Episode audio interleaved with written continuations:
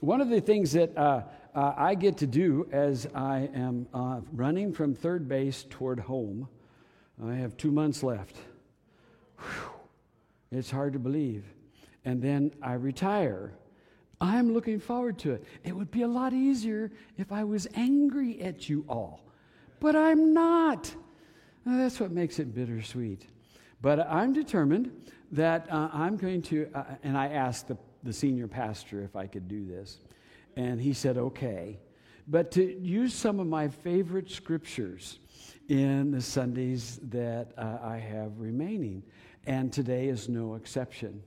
And so uh, when I say I have a favorite scripture to those who are here for the first time, every time I share a scripture, it's my favorite.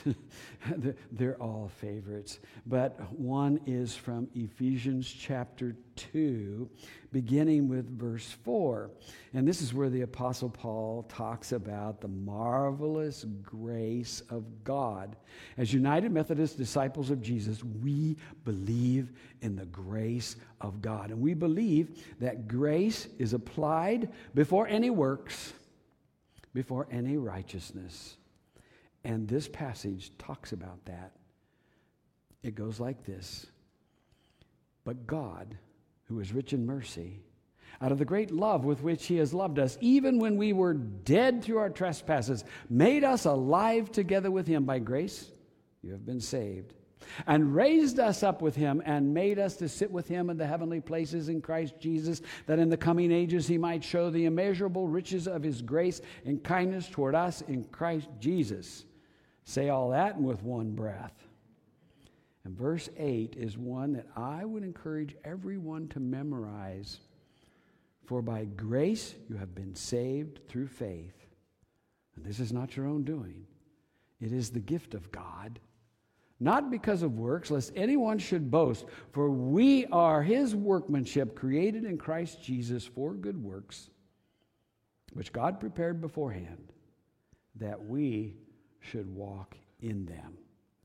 And if we follow the progression of the Apostle Paul, it's while we were dead, it's God's grace that raises us up and shows us the marvels of God's creation and saves us by the powerful grace and when we say thank you, that's when we utilize the gifts and graces that God has given to us. I could talk on that one till four o'clock this afternoon, but I won't. That's one of my favorites. Now, the other favorite is from the Gospel of Luke, chapter 15. Now, Luke chapter 15 is a chapter that has three stories in it that Jesus tells. We'll only review one of them. But it's a, it's a time when the tax collectors and the sinners were gathering around Jesus because they wanted to listen to him. But there were some Pharisees and scribes in the crowd who were grumbling and saying, This man welcomes sinners, and he even eats with them. And then Jesus told them this story. I invite you to stand for the gospel lesson from Luke chapter 15. I believe it starts in verse 11. There was a man who had two sons. And the younger of them came to his father and said, Father, give me the share of the property that will belong to me. And so the father divided his property amongst his two sons. A few days later, the younger son gathered together all that he had, and he traveled to a distant country, and there he squandered his property in dissolute living. When he had spent everything, a severe famine took place throughout that land, and he began to be in need. He went and hired himself out to one of the landowners who sent him to his field to feed the pigs. He would gladly have filled himself with the pods that the pigs were eating. And no one gave him anything. But when he came to himself, he said, Now, how many of my father's hired hands have bread enough and to spare? And here I am dying of hunger. I will get up and I will go back to my father and I will say, Father, I have sinned against heaven and before you. I am no longer worthy to be called your son. Please Treat me as one of your hired hands. And so he gets up and he goes back to his father. But while he was still at a distance, his father saw him and was filled with compassion. And he ran to him and embraced him and kissed him. And then the son said, Father, I have sinned against heaven and before you. I am no longer worthy to be called your son. And the father shouted to the slave, Quick, bring a robe, the very best one, and put it on him. Put a ring on his finger, put shoes on his feet, and go and kill the fatted calf, and let us eat and celebrate. For this son of mine was dead, and he's alive again. He was lost and is found. And so they began to eat and celebrate. Now the elder son was out in the field. And when he came and approached the house, he heard music and dancing. He called to one of the slaves and said, What is going on here? And the slave answered, Your brother has come back and your father has killed the fatted calf because he got him back safe and sound. And the older son got angry and he refused to go in. The father came out and pleaded with him but the son said, No, you listen to me. All these years I've been working like a slave for you, and never once have I disobeyed your command. And yet you haven't ever given me even a young goat that I might celebrate with my friends. But when this son of yours comes back, who has devoured your property and with prostitutes, yeah, that's in there, you kill the fatted calf for him. And the father says, Son, son. We had to celebrate. All that is mine is yours. We had to celebrate because this brother of yours was dead and he's come to life. He was lost and he's been found. This is the word of God for the people of God. Thanks be to God. You may be seated. When I say that I'm proud to be a United Methodist disciple of Jesus, I think of these two passages. Because they're all about grace, all about reconciliation and restoration. And that's what the church is all about. Now, there's other churches that do this, but rest assured, the United Methodist Church is one that I have served in for 47 years and have been so very proud to be a part of the grace that we offer. Now, we're not perfect, but we believe there are some in our day that say, well, the United Methodist Church has lost its way. Well, there may be a few places that have lost their way, but we haven't.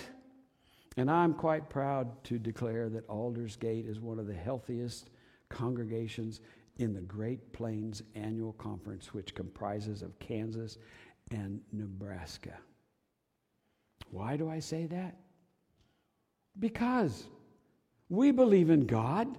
We believe in God as the one living and true God who is eternal, holy, all powerful, all knowing, and ever present, the maker and the preserver of all things. We believe in Jesus Christ, who is our Lord and our Savior.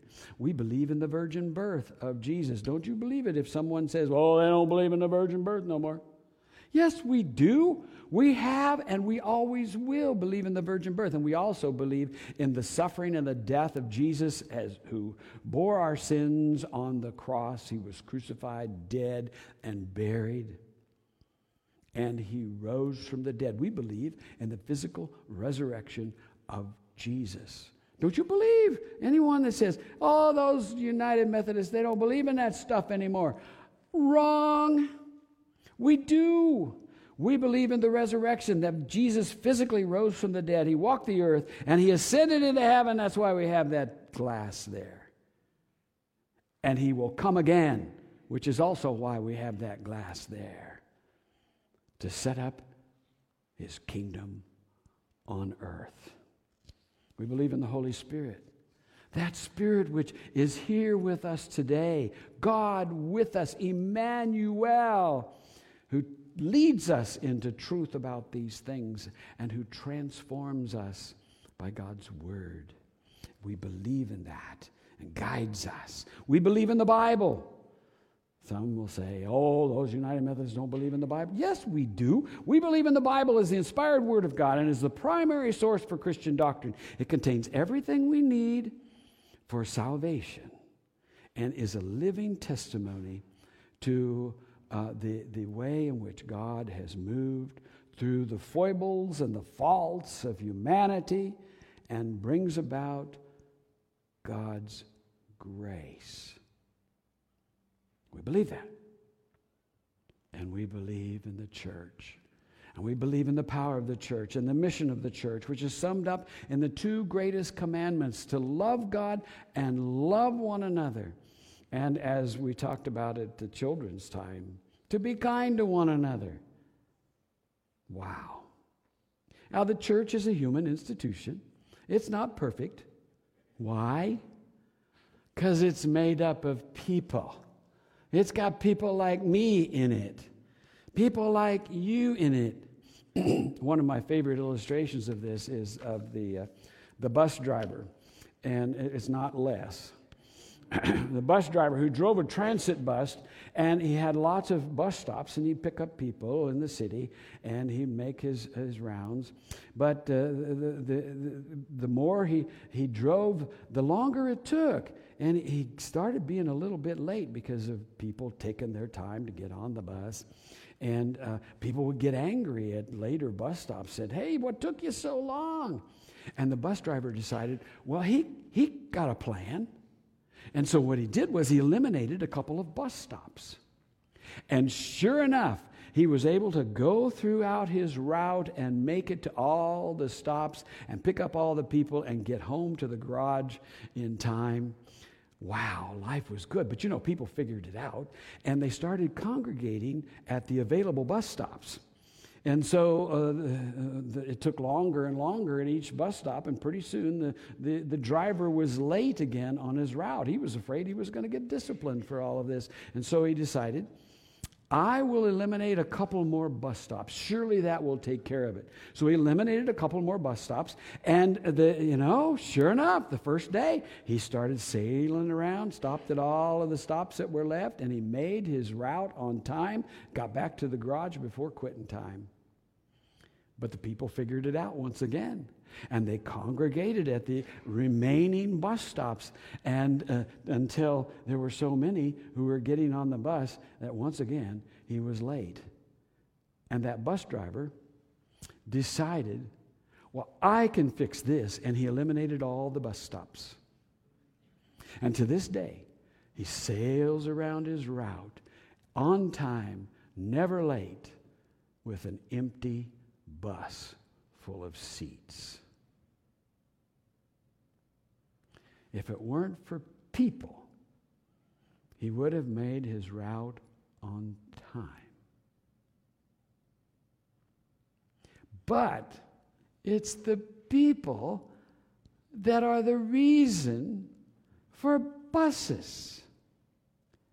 The church is the same. The church is made up of people. We've got tall ones, we got short ones, we got big ones, we got little ones, we got ornery ones, we got nice ones, we got scoundrels, we got. I'm not going to go down the list. But the church is made up of all kinds of people. And if it weren't for the people, we wouldn't be a church. And one of the things I enjoyed about COVID, if there is anything to enjoy, is that we learned again that the church is not a building, it is not a steeple, it is you, and it is me. We're not perfect. We're not perfect. There is uh, an affirmation of faith that uh, I've had through the years, and I haven't used it too much, but I, thought I'd foist it on you today. And uh, it's an affirmation of faith about the church. And I invite you to read it with me. We'll put it up on the screen. And um, so that if you want to, you can read it with me. If you don't want to, you don't have to. If you come to us something you don't agree with, you don't have to say it. It's okay. But it talks about the church that is a part of who God is in our world in spite of its imperfections. Let's say it together. I believe in the church in spite of its imperfections. The church will never be perfect in this world. It is made up of people struggling to do God's will, but people who are still human with their weaknesses and sin. I believe in the church in spite of its limitations and handicaps. Sometimes the church is hindered by lack of vision and commitment. But in spite of all of this, the church is a wonderful place where people can gather to worship God. I believe in the church because it is an agency of God's Spirit an instrument of the eternal. It has changed through the years and will continue to change. It will make mistakes, but the church is still God's chosen vessel for carrying on the work of redemption in the world. Yeah. And we are among those who, like the father in this parable run after our sons and daughters, even though they squander the things that we've given them, and even though they live differently than we do, we run toward them and embrace them and kiss them because of who they are. And even the angry sons and daughters who scream and yell at us, we go to them and we seek to be people of peace and reconciliation. February 29th, 1976. I remember that day because it was February 29th. And I said, I'll always remember this day. It was my first Sunday in my first church. And it happened at Summit United Methodist Church. But a tornado had gone through the uh, area southeast of Peabody, Kansas. It fortunately didn't destroy any homes, but it picked up the church building, which is a one room country white frame church with a steeple. You can kind of picture that. And picked it up and set it about a foot off of the foundation. And so it was too dangerous to meet there. And so we met at the schoolhouse about a mile down the road. And so my first Sunday in my first church was at that little two room schoolhouse. I had a drop leaf kitchen table for my pulpit. And the offering plate, the, eh, the, offering plates, they left them in the church, I guess, but the offering plate was one of these paper Chinet plates that one of the children had drawn a happy face in. it was great. And the, the, the pianist, oh, Maudie Gaines, bless her soul, she came that morning and she saw that I was nervous.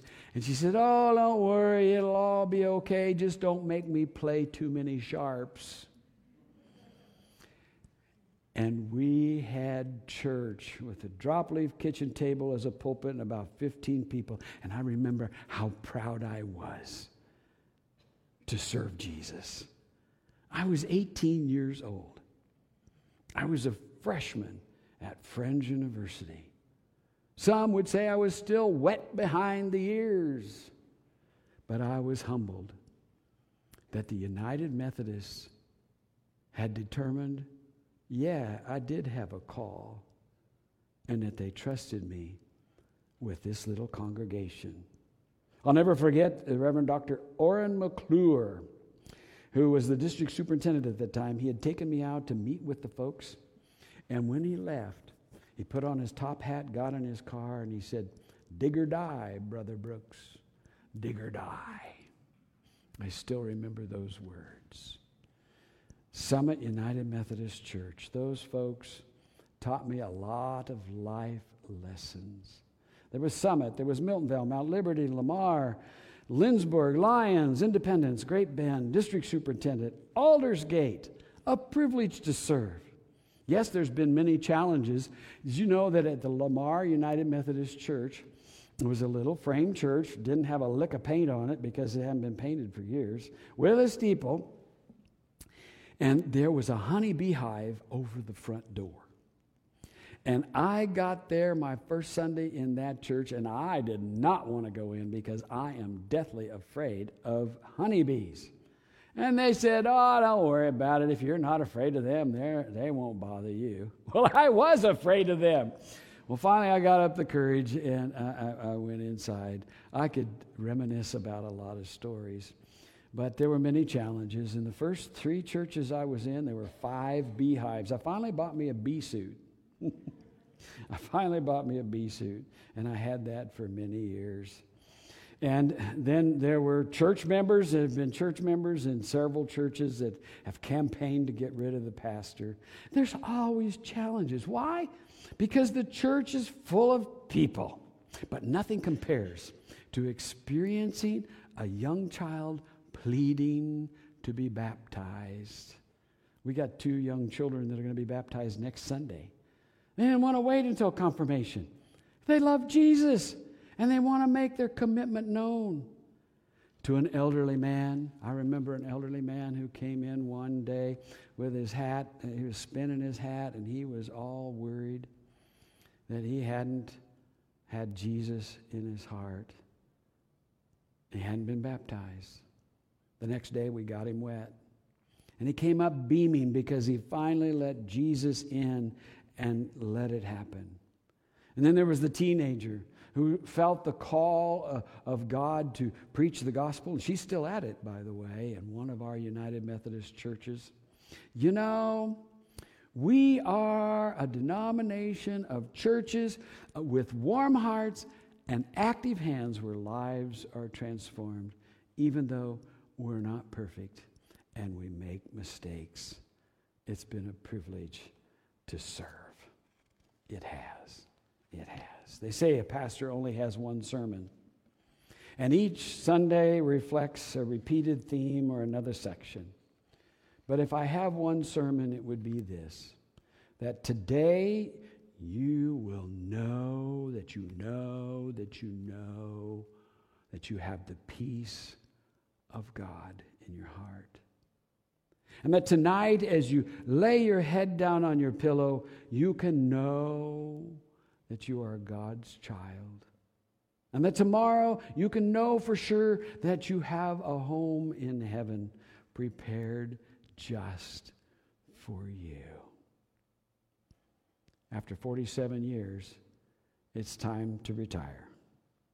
You have a wonderful pastor coming. In fact, uh, I want to let you know that Pastor Mitch Reese is going to be here uh, on, on campus uh, tomorrow afternoon to meet with the clergy in our staff meeting, and then he'll meet with the staff uh, team on Tuesday morning for our regular meeting.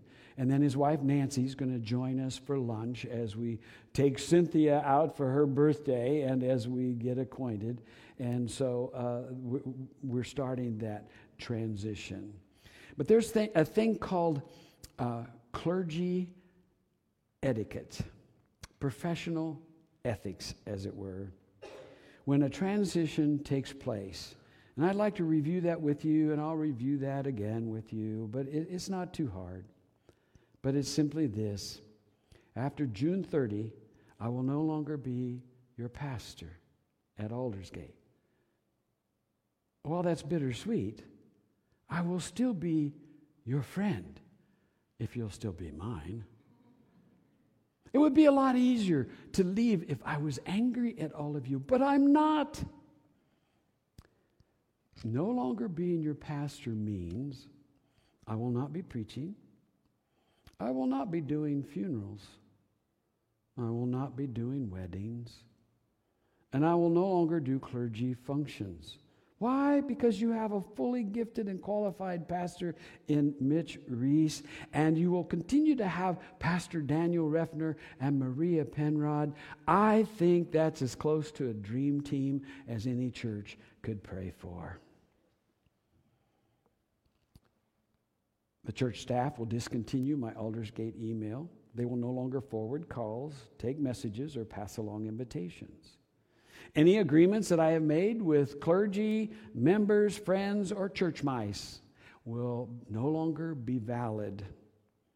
And I will learn how to spell a word I haven't been able to spell, and some of you probably need to learn how to spell N O. If your calendar is too full and you can't meet yourself coming and going, that might be a word that would be good for you. Will I talk to you? Of course I will, because I'm nice at least half the time. But I, I won't talk about Aldersgate Church or about the pastors and the staff. I've had a blast here at Aldersgate. It's been quite a ride, and I will be forever grateful and thankful for a church that has exemplified everything from the hand wave of kindness to the reaching out to those who are hurting with an embrace of love and hope. We're still learning, and you will continue to learn and grow.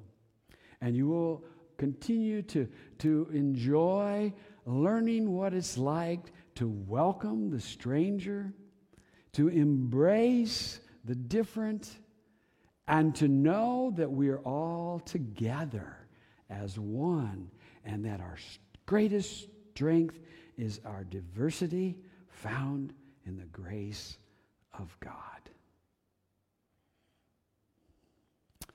Uh, that's about all I have to say about that right now. Uh, I, I didn't finish half of what I got written up here, but I'll do that another Sunday. Just wait till the last Sunday. Oh, by the way, um, there have been some that have uh, invited my wife and I, Jeannie and I, out to lunch to say thank you and, uh, for a retirement lunch.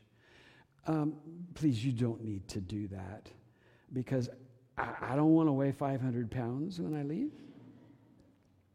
And you're all throwing a nice hog wild catered meal on June the 25th, so you are inviting me out for lunch.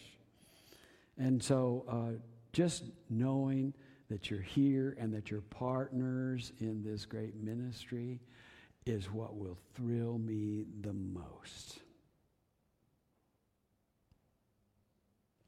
Amen.